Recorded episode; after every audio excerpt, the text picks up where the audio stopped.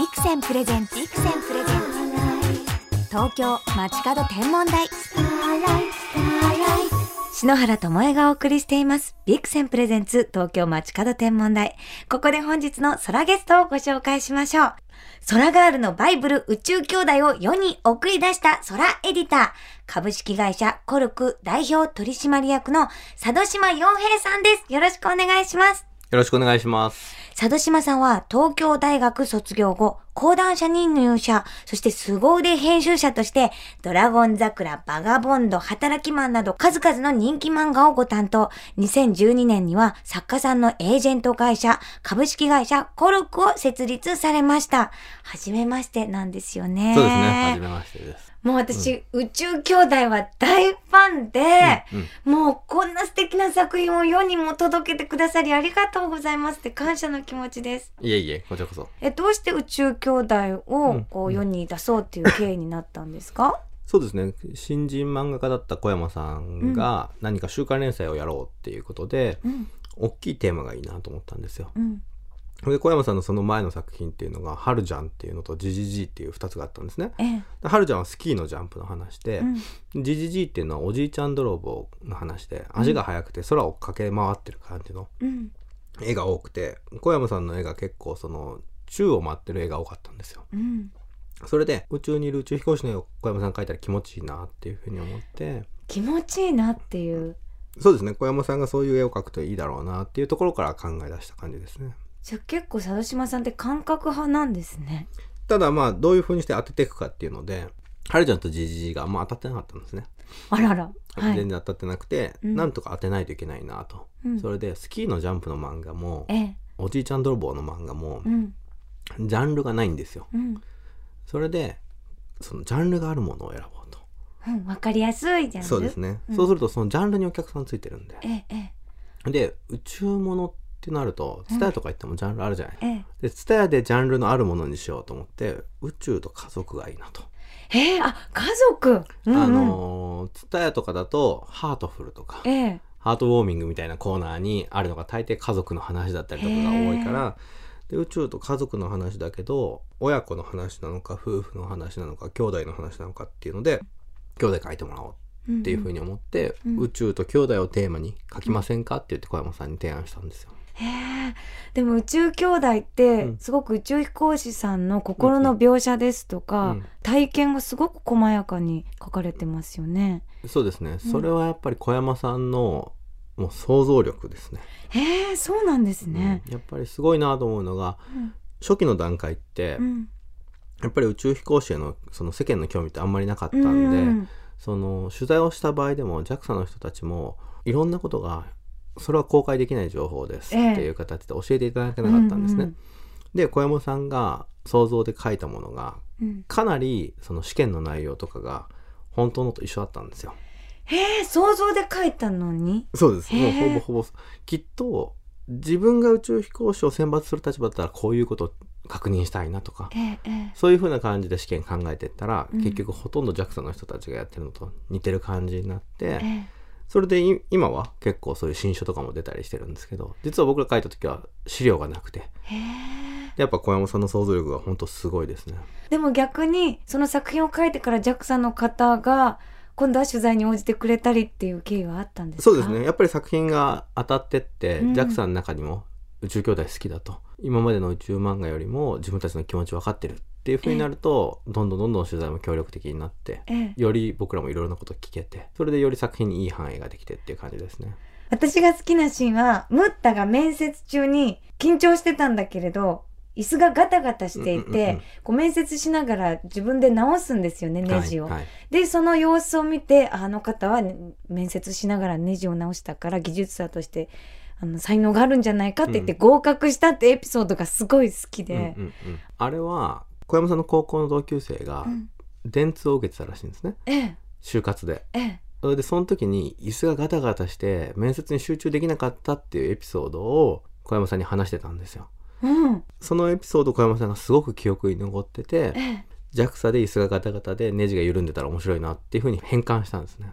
えじゃあ実際にあった体験なんだ。そう小山さんの友達ですけどねうんうんそういうふうにかなりいろんな実際にあったものをそのうまく物語に入れてってるんですね。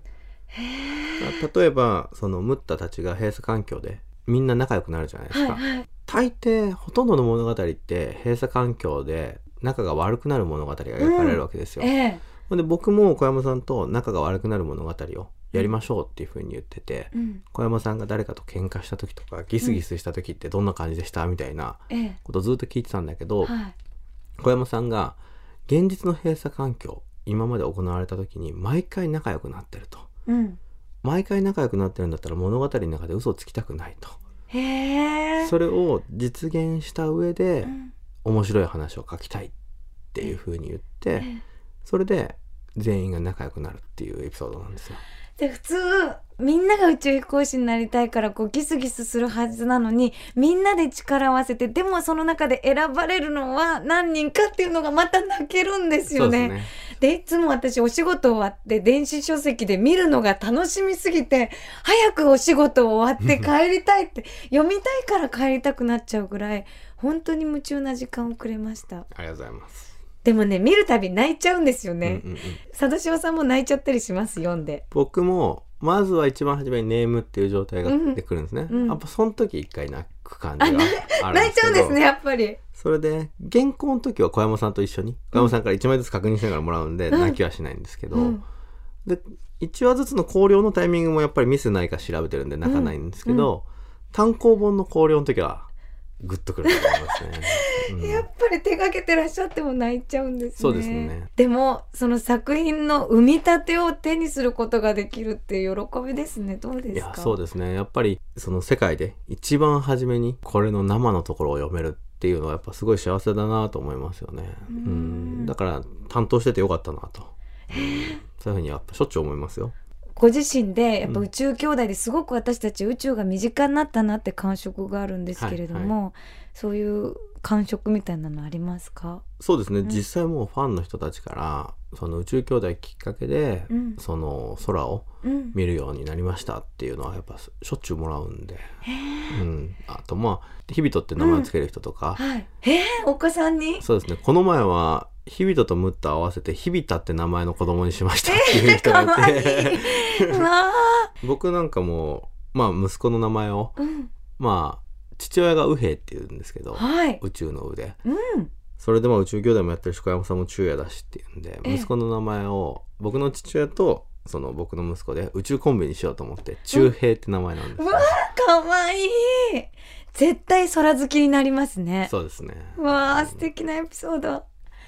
佐渡島さんは小さい頃にうん星とか宇宙とかご興味あったんですか？そんなに見てたわけじゃないんですねうん。それでその宇宙兄弟をやる前にやってた作品が「ドラゴン桜」っていうのでうん。やっぱり作品やってると編集者がすごい取材しないといけないんですよええ。で取材量が多い時にえなんか楽しい取材の方がいいなと思って、うんうんそれでどのジャンルが楽しいかなとえ。うんうん。宇宙飛行士に会えたら面白いからそれで宇宙もいいなとも思ったんですよええ。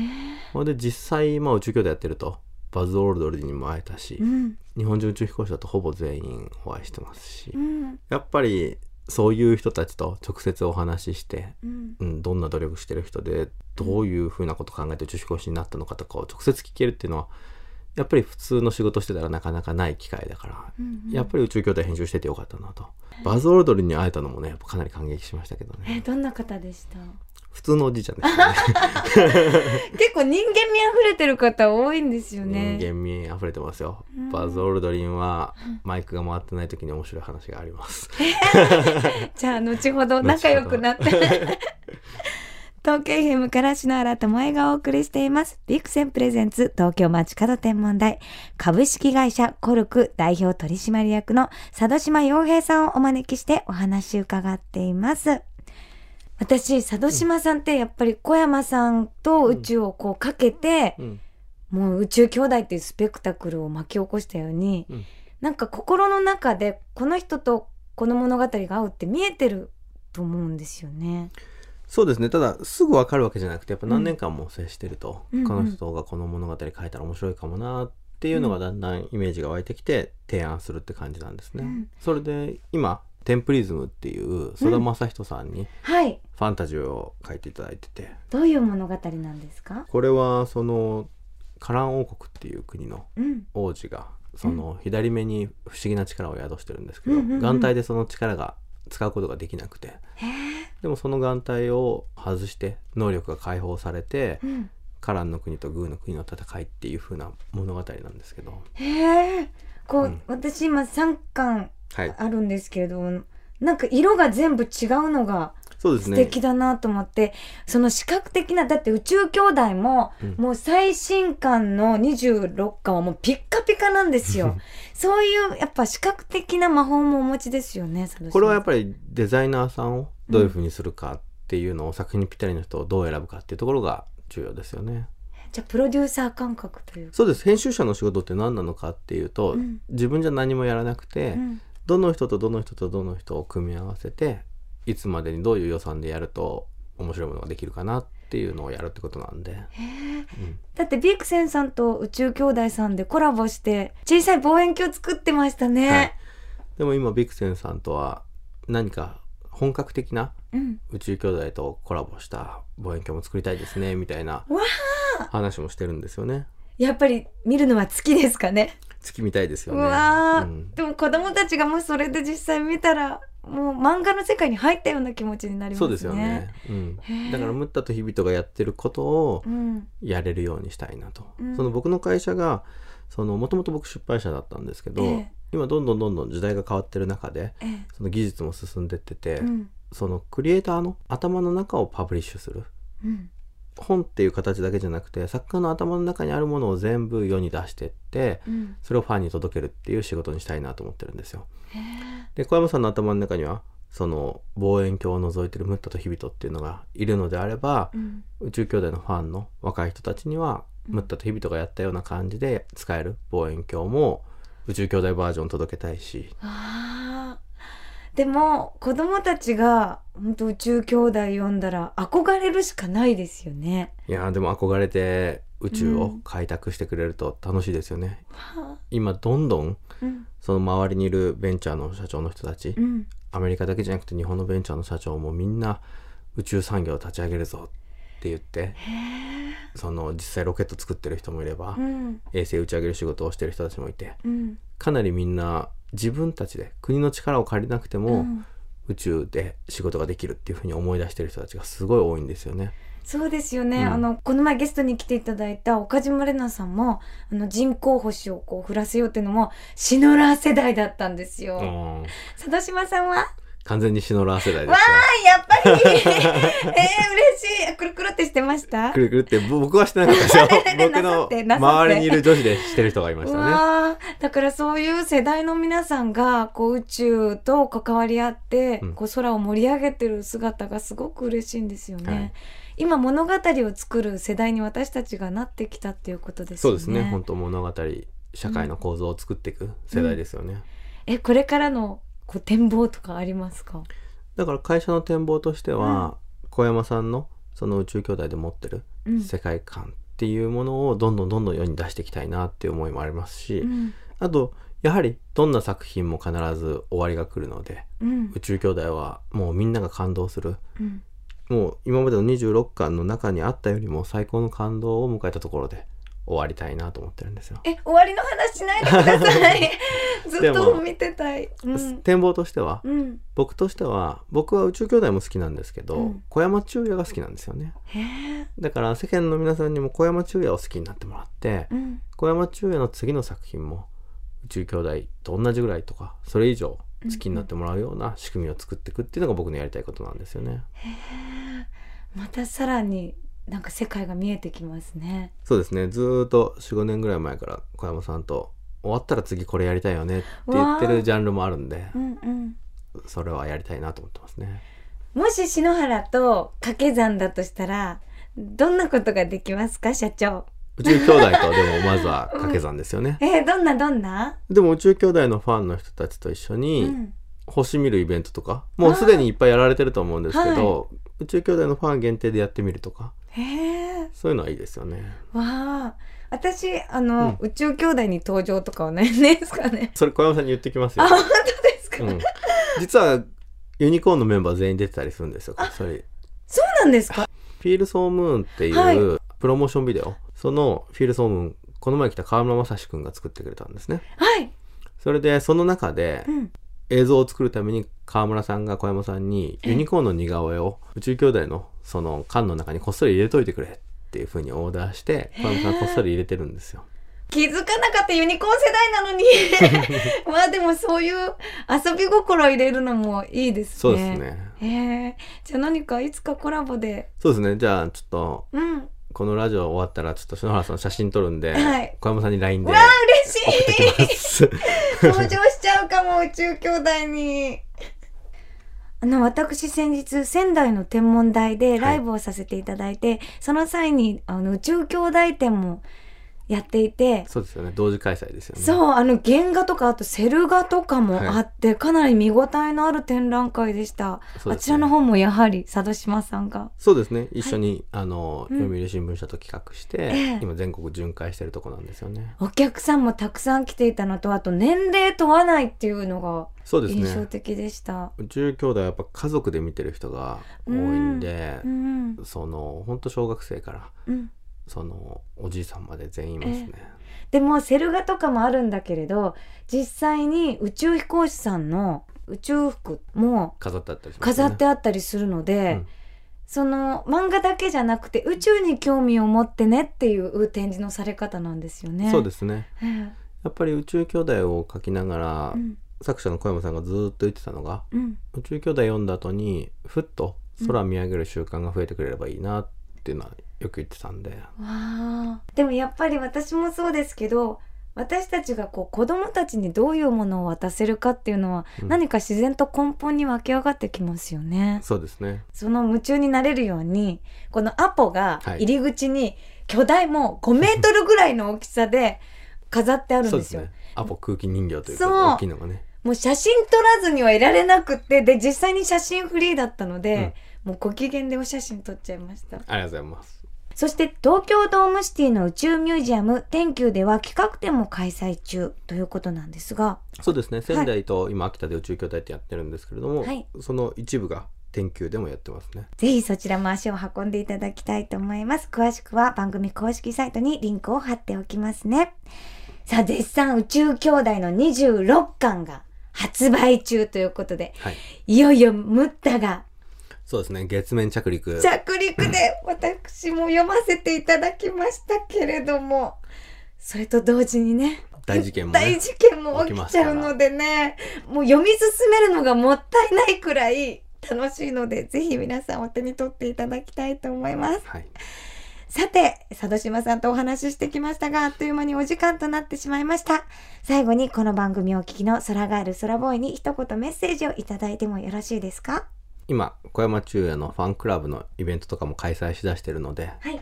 星空を見るイベントも開催したいなと思ってるのでぜひ宇宙兄弟のイベントがあった時は来てください篠原も参加するかもしれません。宇宙篠原で。はい、コラボしましょうね。はいではここで今お話にもあったユニコーンさんの曲お届けしましょうか。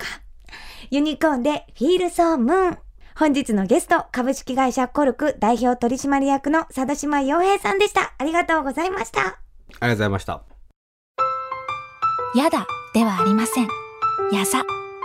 白鳥座と鷲座の隙間に隠れている小さな星座です。知らない人が多いけど、見つけてあげるときっと喜びます。星空を眺めよう。天体望遠鏡のビクセン。ビクセンプレゼンツ東京街角天文台。まもなくお別れです。本日は株式会社コルク代表取締役の佐渡島洋平さんにお越しいただきましたが、さっきスタジオからお出になるときに、あ、中也さんにお送りするんで篠原さんお写真撮らせてくださいって資料用写真をいろんな角度から撮ってくださったので、もう宇宙兄弟にイラストとして登場する日がね、来るんじゃないかとワクワクしてしまいました。佐渡島さんはもう掛け算がやっぱり上手な方だな。宇宙と小山中也さんをこうつなげたように、これからも宇宙だけじゃなく、若者にメッセージをこう渡し続けるんだろうなって、なんか私もすごく宇宙レベルのパワーをいただいたそんな日でした。佐渡島庸平さん、どうもありがとうございました。それでは、篠原からこの時期の星空インフォメーションお届けしましょう。夜9時頃、夜空のてっぺんには大きな十字架の形をした白鳥座が昇っています。翼をいっぱいに広げた白鳥のくちばしには、アルビレオという名前の三等星が輝いています。このアルビレオ、見た目は一つの星ですが、天体望遠鏡を向けると、黄色い星と青い星が寄り添うように輝くペアの星であることがわかります。二つの星はその色の美しさからトパーズとサファイアに例えられ、天井の宝石とも呼ばれているんですよ。そして来週8月20日は旧暦の7月7日にあたる伝統的七夕です。ぜひ部屋の明かりをちょっと暗くして、このアルビレオを眺めてみましょう。まるで天の川の両端に離れ離れになっていた織姫と彦星が一晩限りの出会いを楽しんでいる姿のように見えますよ。私、この天体望遠鏡でアルビレオを写真撮ったことあるんですけど、本当にくっきり色が出るんですよ。なので見て、ちょっと上級者の方お写真撮るのもおすすめです。ぜひ眺めてあげてくださいね。それでは素敵な星空ライフをお過ごしください。東京 FM ビクセンプレゼンツ東京街角天文台。ここまでのお相手は篠原智恵でした。また来週のこの時間、星とともにお会いしましょう。